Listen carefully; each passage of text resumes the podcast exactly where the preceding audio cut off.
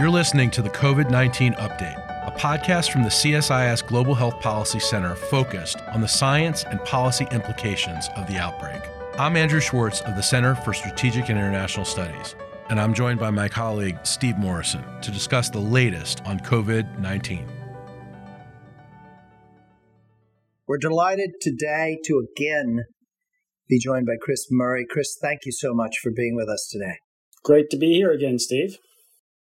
Chris is the director of the Institute of Health Metrics and Evaluation at the University of Washington, Seattle, where he also is chair and professor of the Department of Health Metrics Sciences. Chris, you've been with us uh, at different points during the last 20 months of this of this pandemic. So what we're doing is we're trying to kind of at this moment in time as we're ending the summer and rounding the bend heading into the fall and winter, we want to check back in with you and ask you a number of questions. A lot's happening, a lot's changing. We've been reading your forecasts and, and the other products coming out of IHME, which continue to be sort of setting the pace for a lot of thinking about this. So let's start. If you could give us a quick summary of your forecast for the surge that's underway in the United States, what are you forecasting from here on in into the fall and winter? You know, on the basic elements of infections, hospitalization, extreme illness, death, and what how are you seeing the drivers and what are the what is the patterns that we're going to see? So our forecasts for infections we see the surge continuing to increase daily infections well through till sort of the beginning of september. And then you know coming out at about 500,000 or 450,000 that range per day. And then come down to a couple hundred thousand a day in November. And then as we go out farther, we, we released to December 1st publicly uh, today. But if we go out farther, we'd see the numbers coming back up again in, in the first quarter of next year just because of seasonality.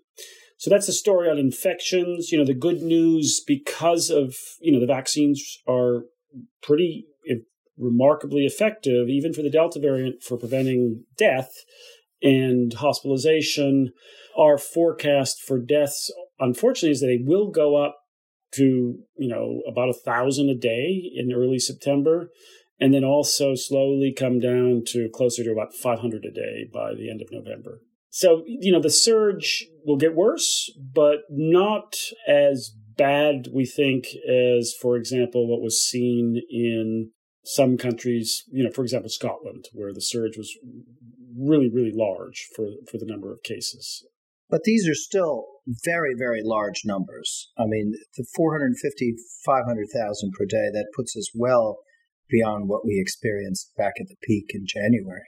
Well, I'm talking about infections, and you know it's a really yes. important distinction to make, Steve. Which is people are used to the, the, the reported case counts, but we only detect uh, a relatively small fraction of, of, of true infections. So if you talk about reported cases, then we think the numbers will only go up into, you know, in our reference scenario, you know, 110,000 a day at the peak. So that's a, you know, basically we're, we're detecting about a quarter of the infections.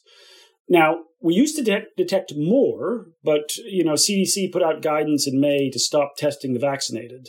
And so that's led to a reduction in our detecting, you know, the number of infections that are out there. So, you know, interpreting the numbers has become a little bit more complicated.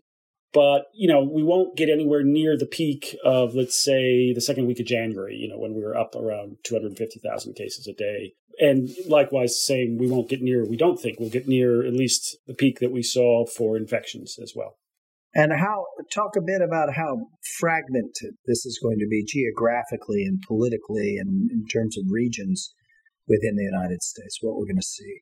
Well, we've already seen, you know, even up to now, marked variation across the country in cumulative infection. And we, how do we know this? From the, you know, uh, seroprevalence surveys that CDC does in each state on a periodic basis. So we get a nice trend in, in the number of people that have been infected. And there are some places that that goes up to almost 60% have been infected already in a place like Illinois. But and then there are places like Washington State, where the university is based, that are dramatically lower, maybe 15%. So there's a huge variation already in the experience of, of the pandemic.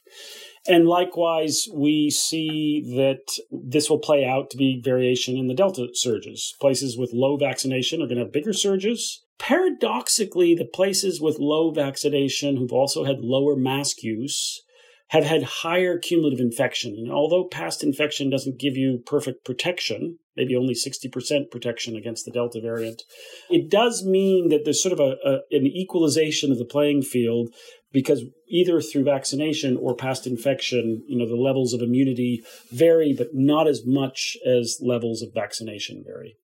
Do you think that this surge experienced in the fall is going to deepen the divisions in this country? You know, I think we're in a very awkward situation where, uh, you know, much to the surprise of many of us who've been tracking the, the pandemic, there was this narrative in April, May, June of independence from COVID. You know, July 4th was going to be independence from COVID. Good news came that the vaccinated shouldn't wear masks. I think many of us thought this was unwise because we already saw the Delta variant in India in April, and it was just a matter of time when it would show up. And then there'll be other variants that come in the future. So I think this is going to, walking back, as we're already seeing, that that idea that it's behind us is, you know, going to be really wrenching for many people. And so I think we're going to see a lot of turmoil about this. Like you told us it's done, but it's clearly not, and I, I, I don't think it's done for for quite some time. So we are in this period where we're trying to reset people's understanding and expectations significantly. We we we had an almost a mission accomplished moment, and now we're having to say no no no no that's not where we are. So how do we present this narrative to an American people that's not going to trigger a kind of oh my god you misled us yeah, it, it is. It, it's why we were all, or, or, some of us, were super concerned in May when some of this messaging started. Particularly the the idea that if you were vaccinated, you didn't need to mask up, because it's it's so hard to undo something like that, right? And at least we thought it would have to come about that you would have to undo it, given what we were seeing in Europe and and other parts of the world, and just the power of the Delta variant to increase uh, transmission. So very challenging. I think the way that we're we're hearing the story now is that somehow, you know, that other evidence outside the US wasn't relevant and that it was only more recently that we see evidence in the US about how transmissible delta is and thus we have to revise course. But that'll be a hard one to to, you know, eventually because, you know, people do look around the world and see what's happening to COVID. I think we just have to you know embrace it and say um, look we got it wrong or or or you know the, the narrative that the public received uh, wasn't right. And this is just the reality that we're, we're facing. I do think there's a there's a, a little bit of optimism in all this story which is if you look carefully at the results that the ministry of health in israel have put out the bad news is it shows that the vaccines seem to be waning in their effectiveness after even three, four months for preventing infection, at least infection with the Delta variant, but not waning for hospitalization and death. So the really exciting, great news is that these vaccines seem to be holding up and being super effective for preventing severe disease, hospitalization, death. But it does mean this idea that we'll get rid of COVID, I think, is becoming less and less likely you know, since January, we've had the view that it's going to be really hard to, to ever get COVID totally out of the picture. And I think we're just getting more and more evidence that for infection, it's going to be around. That, of course, means that as long any group that's unvaccinated is at risk going forward. And I just think we need to change, as you said, Steve, reset, you know, change our expectations and reframe it around hospitalization and death. Now, how seriously should we take in this situation, the risk of breakthrough infections and onward transmission? You know, it, it is, there, there's still a lot of language in the media about these are rare, and I don't think they're rare. I think if you again look at the Israeli data, if where they're reporting, if you got vaccinated six months ago, that the effectiveness of after two doses of the vaccine now for the Delta variant maybe as low as, you know, 18%. So, you know, not rare at all for an infection. Quite rare or, or not common for hospitalization and death. You know, the vaccines remain 90% effective even that far out. So I think breakthrough is a reality. What we saw in the UK is at some point 40% in their surge, in the recent surge of hospitalizations, were in the vaccinated. So these are not rare events. And I think we also will have to walk back that idea that, you know, breakthrough event, uh, infections and, uh, are, are rare. They're less common in the vaccinated, but they're they're they're not rare. So we should take breakthrough seriously. It's not an issue as you know, just to hammer away at it, that you know the the vaccines are great for hospitalization and death. It's an issue about infection, and and maybe what we don't know is like long COVID symptoms. Like if you do get vaccinated, you get the breakthrough infection. Are you at risk for long COVID? We don't really know. Yeah. Now, if Pfizer does get full approval from the FDA in September, how significant will that be in your in your feeling, in your thinking? You know, at some point, they I, I would predict that uh, Pfizer and Moderna will get approval, whether it's September or later because they want more yeah. data. I don't know, but at some point, if if unless the Israeli data is just wildly wrong, it really will end up being approved, and it, we shouldn't be surprised how big a difference will it make? It will make a difference for. Uh, probably it may make very little difference for preventing hospitalization and death because the vaccines, as far as we know, stay effective. That you know maybe further data will change our view on that, but at least for six months out, it will make some difference for protecting or preventing infection. But my guess is we will not ever, at least in the foreseeable future, be so good at getting a third dose to people and getting the hesitant now even to get the, their first or second dose that we will, you know, stop COVID transmission in the community. So that that goal of it's behind us, I just don't think will happen at least in in the foreseeable future. And so the boosters will, you know, hopefully do some good, but I don't think we'll will sort of be a game changer in that sense. And how are schools going to likely be impacted in this phase in the fall? The surge. Your thoughts? I think that's the huge question, right? I think, you know, the good news is that the death rate and hospitalization rate remains very low in children. Uh, there is some reports, as I'm sure you've seen, that it's higher for Delta than before. That's hard to know because the underlying number, which is the true number of infections, is hard to know. And so, you know, we're not even sure about that, but it, it will is the number of kids that are getting sick and going to hospital or even you know unfortunately the, some of those reports of deaths that we've seen enough to make parents really concerned about exposure? The Delta variant, if you look at the Public Health England data, is 60 70% more transmissible than alpha and alpha itself was about 30 to 40% more transmissible so it's it's a lot more transmissible than last year and so will kids in you know con- congregate settings trying to wear masks and like will will we see transmission very likely we'll see some transmission in schools so what will happen? I, I really don't know how schools and parents are going to react to that. You're suggesting, again, in this moment of big transition as we turn the corner in the fall, we're going to head into a very turbulent and uncertain period when it comes to schooling. Is that fair? I think so. I think we're going to have a lot of parents who will get spooked by the reports in the media of bad outcomes. There certainly will be some. We will, I suspect, get lots of reports of transmission in schools like we are seeing in camps, uh, although some of those camps don't have masks. So maybe using masks and some social distancing will help a lot. And then, you know, if if transmission is sort of reaching a crescendo around about the time that a lot of kids are going back to school, some of them are already starting to go back to school anyway. You know, it will be uh, that discussion for the first couple of months of the school year is going to be pretty uh, turbulent. Yeah.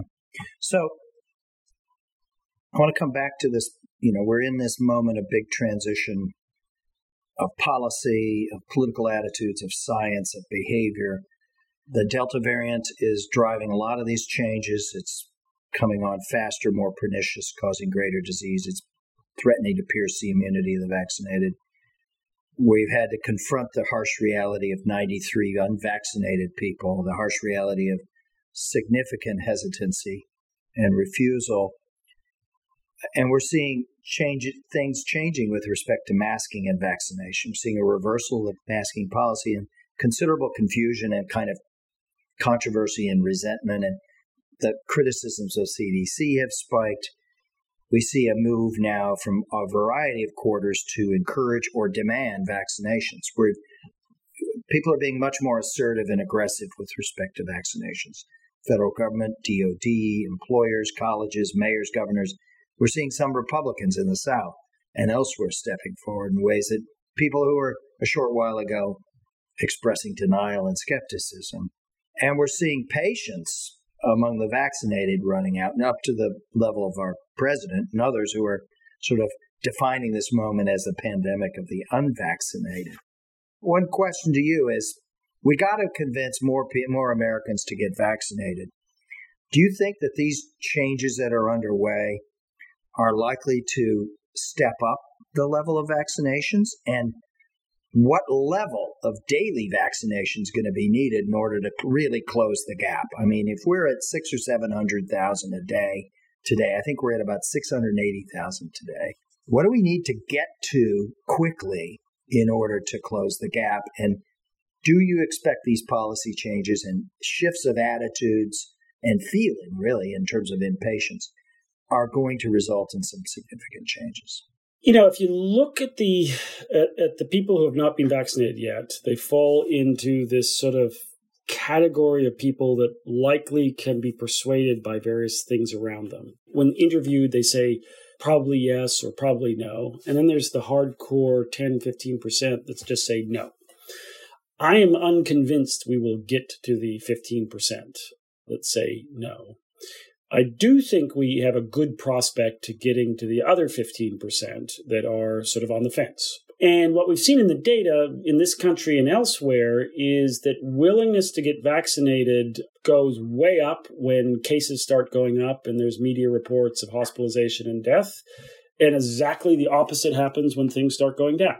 Right? We actually see it's quite fluid, right? The, the, the number. It's not like you were born with this attitude and it, it stays constant through time. So that's in some sense good news. It means that people will respond to messages, signals around them. Whether all these other strategies, financial rewards, the lotteries, the, the media campaigns, the almost naming and shaming the unvaccinated will work, I don't know. I, I, I, I certainly don't think it'll work on the, the people who don't believe in it, the 15% but maybe we'll we'll make some traction on the other 15%.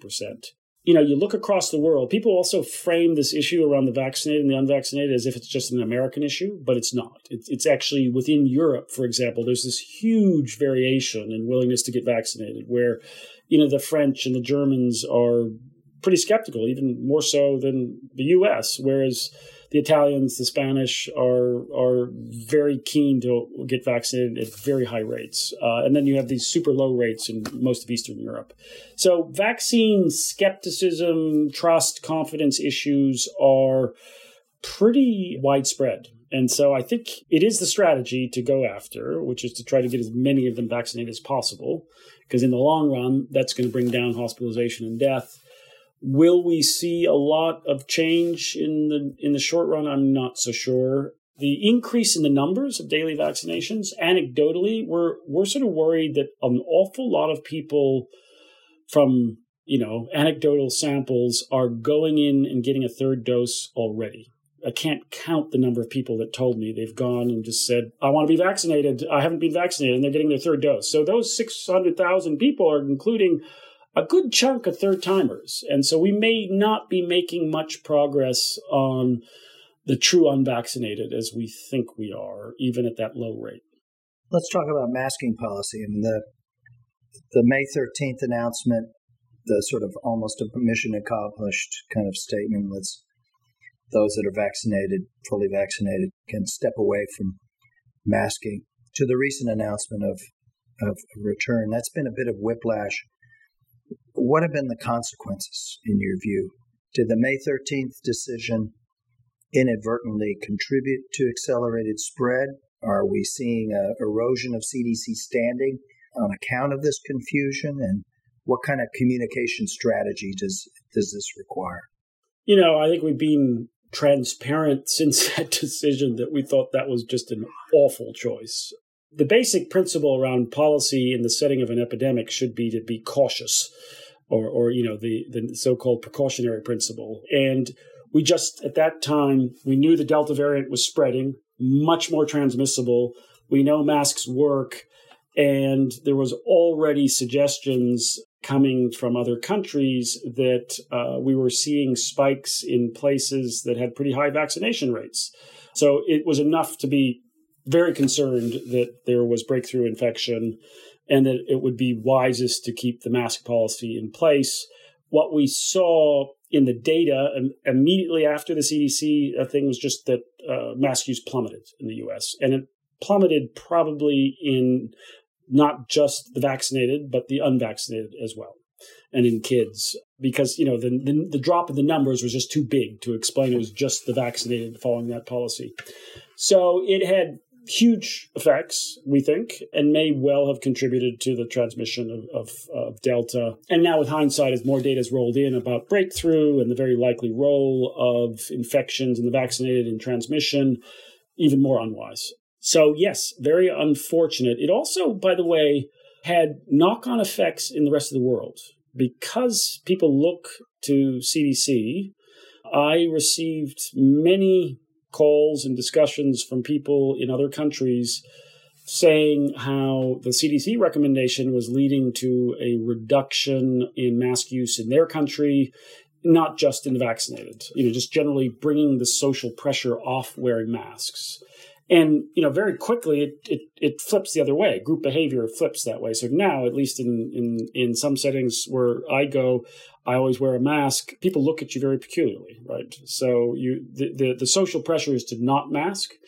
And so it becomes difficult once you have you get over that critical threshold. So it has all these knock-on effects. With hindsight, and or even at the time, I think it was it was unfortunate to say the least. So, what do we do now in terms of better communications? People are very confused and upset and you know i think the way you know the what's behind all this right i think is the way to think about it uh, and how did we end up where we are and i think what's behind it is was the very much the good intention of cdc to try and create as many incentives to get vaccinated as possible so somebody thought, well, if we tell the vaccinated not to mask up, then that's an incentive that you're, you know, if you go get vaccinated and go back to normal life a little bit more, without taking into account, of course, the knock-on effects that that may change the mask use in the unvaccinated, or it may not just may not be safe. And so I, you know, it was born of good intention, I'm sure, but I think now we've got to take the precautionary approach and say, look, do we have evidence when we make these recommendations, or CDC makes these recommendations, that this is safe?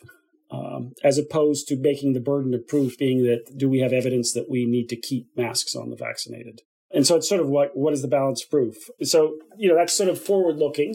How do we get out of this? Look, I think they just have to embrace the fact that in settings where transmission is going up, and hospitalizations start to rise, that we recommend mask use again and maybe mandate it if things get even worse. Thank you. Last topic I want to cover is data.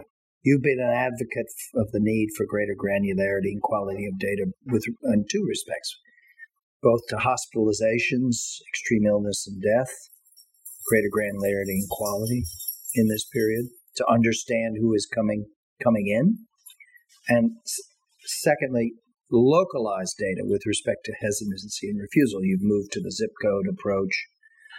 Let's take those two, break them apart, and to explain why you are making this argument and what needs to happen in order to advance our understanding and the quality and granularity of our data.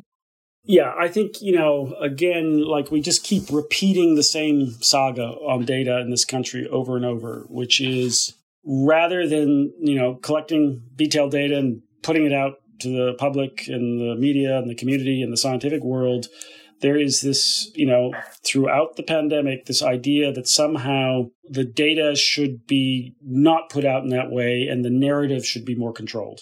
So, for example, CDC decided, again, part of this whole idea around vaccination, they were worried about media reports of breakthrough infection in the vaccinated might undermine confidence in vaccines. So they made the recommendation in May to stop testing the vaccinated unless they go to hospital. So that clouded our numbers. We missed the increase. So how would we know about breakthrough infection if it's really hard to go get tested and when you were vaccinated, which, you know, I can tell you even my neighbor who was exposed, wanted to get was vaccinated, wanted to get tested, just couldn't. Everyone kept saying, no, CDC says you shouldn't be tested. And we've seen in the numbers, it's very clear. So you know, time and time again, we're, we're taking, we're not thinking about what's best in the long run, which is going to be transparency about the data and then doing a really good job of monitoring what's happening, especially as new variants are likely to show up. And so, you know, what we'd like to see so we can track if, if vaccines are working against whatever new variant shows up is the breakdown of, you know, cases, hospitalizations, and deaths by vaccination status and just, you know, put that out in the public domain. And that'll help us, as we're seeing in Israel and to some extent in Public Health England, Public Health Scotland, to report on vaccine effectiveness, these post vaccination studies, which are incredibly helpful for, for understanding. On the super granular data, I think what we, along with the COVID Collaborative, have gotten really interested in is that vaccine hesitancy, which is this key impediment to the long range strategy of vaccination, is very local. And so, using the data that's being collected on the Facebook platform on vaccine hesitancy, we have produced zip code level analyses of hesitancy, which show huge variation even within a county. And I think that's useful if you're going to have targeted, you know, interventions, you know, pop-up clinics in the right place, messaging, uh, local community outreach around vaccination to find the places where, you know, hesitancy is 60%, 70%. So I think those are the directions where we can do a better job on on data uh, as we keep going. But I, you know, the, the slightly depressing part of all this is we keep sort of repeating issues around data, and and the fundamental issue there is not enough transparency on the data, and not enough testing. Not enough testing, and you know, making choices like you know the recommendation not to test the vaccinated without thinking right. about the knock-on consequences when a new variant shows up. Chris, thanks so much. Let's close by coming back to the question that we posed to all of our guests, and we posed this to you before. Earlier, you were much more optimistic. You were an early optimist. This is a darker kind of moment here right now, as you've outlined. So, what what gives you hope and confidence, optimism in this particular moment right now? You know, I, I still think the the miracle of producing a vaccine that is you know essentially 90% effective at preventing hospitalization and death is just extraordinary right in, in such a short period of time. And we it's so easy to lose sight of that but it is ex- just just extraordinary. I think you know we all got caught or not all i'm sure some people foresaw it but we certainly didn't about just how new variants were going to you know define each wave of the of of the pandemic. And make us, you know, rethink many aspects of, of how we manage it. I'm actually, you know, it's funny you say if, if we'd done this interview or uh, podcast two, three weeks ago, I was far more pessimistic. I'm becoming more optimistic as the evidence on sustained impact of the vaccines is becoming clear. I think that's great. And that gives me a lot of hope that, you know, we won't see the dark days of many thousands of deaths a day in the US, like unless some you know the, the next variant has even more immune escape. I do think you know we are an ingenious uh, group uh, in this country and, and elsewhere, and we will figure out how to manage life in the face of you know COVID. It's just going to take a little bit longer than we had hoped. Thanks for that closing thought, and thanks for taking the time to have another one of these conversations that tries to tour the waterfront and see where your thinking is. Appreciate it very much. Yeah, happy to be on your podcast, Steve. Uh, maybe if we're really lucky, we won't ever be on it again. We'll see. We'll we'll check back in the fall. Yeah. All right. Thanks so much, Chris. Coronavirus Crisis Update is produced by Liz Bulver and Samantha Chivers. You can find our full catalog of podcasts, including Pandemic Planet and AIDS 2021, on our homepage at csis.org slash podcasts. Thank you.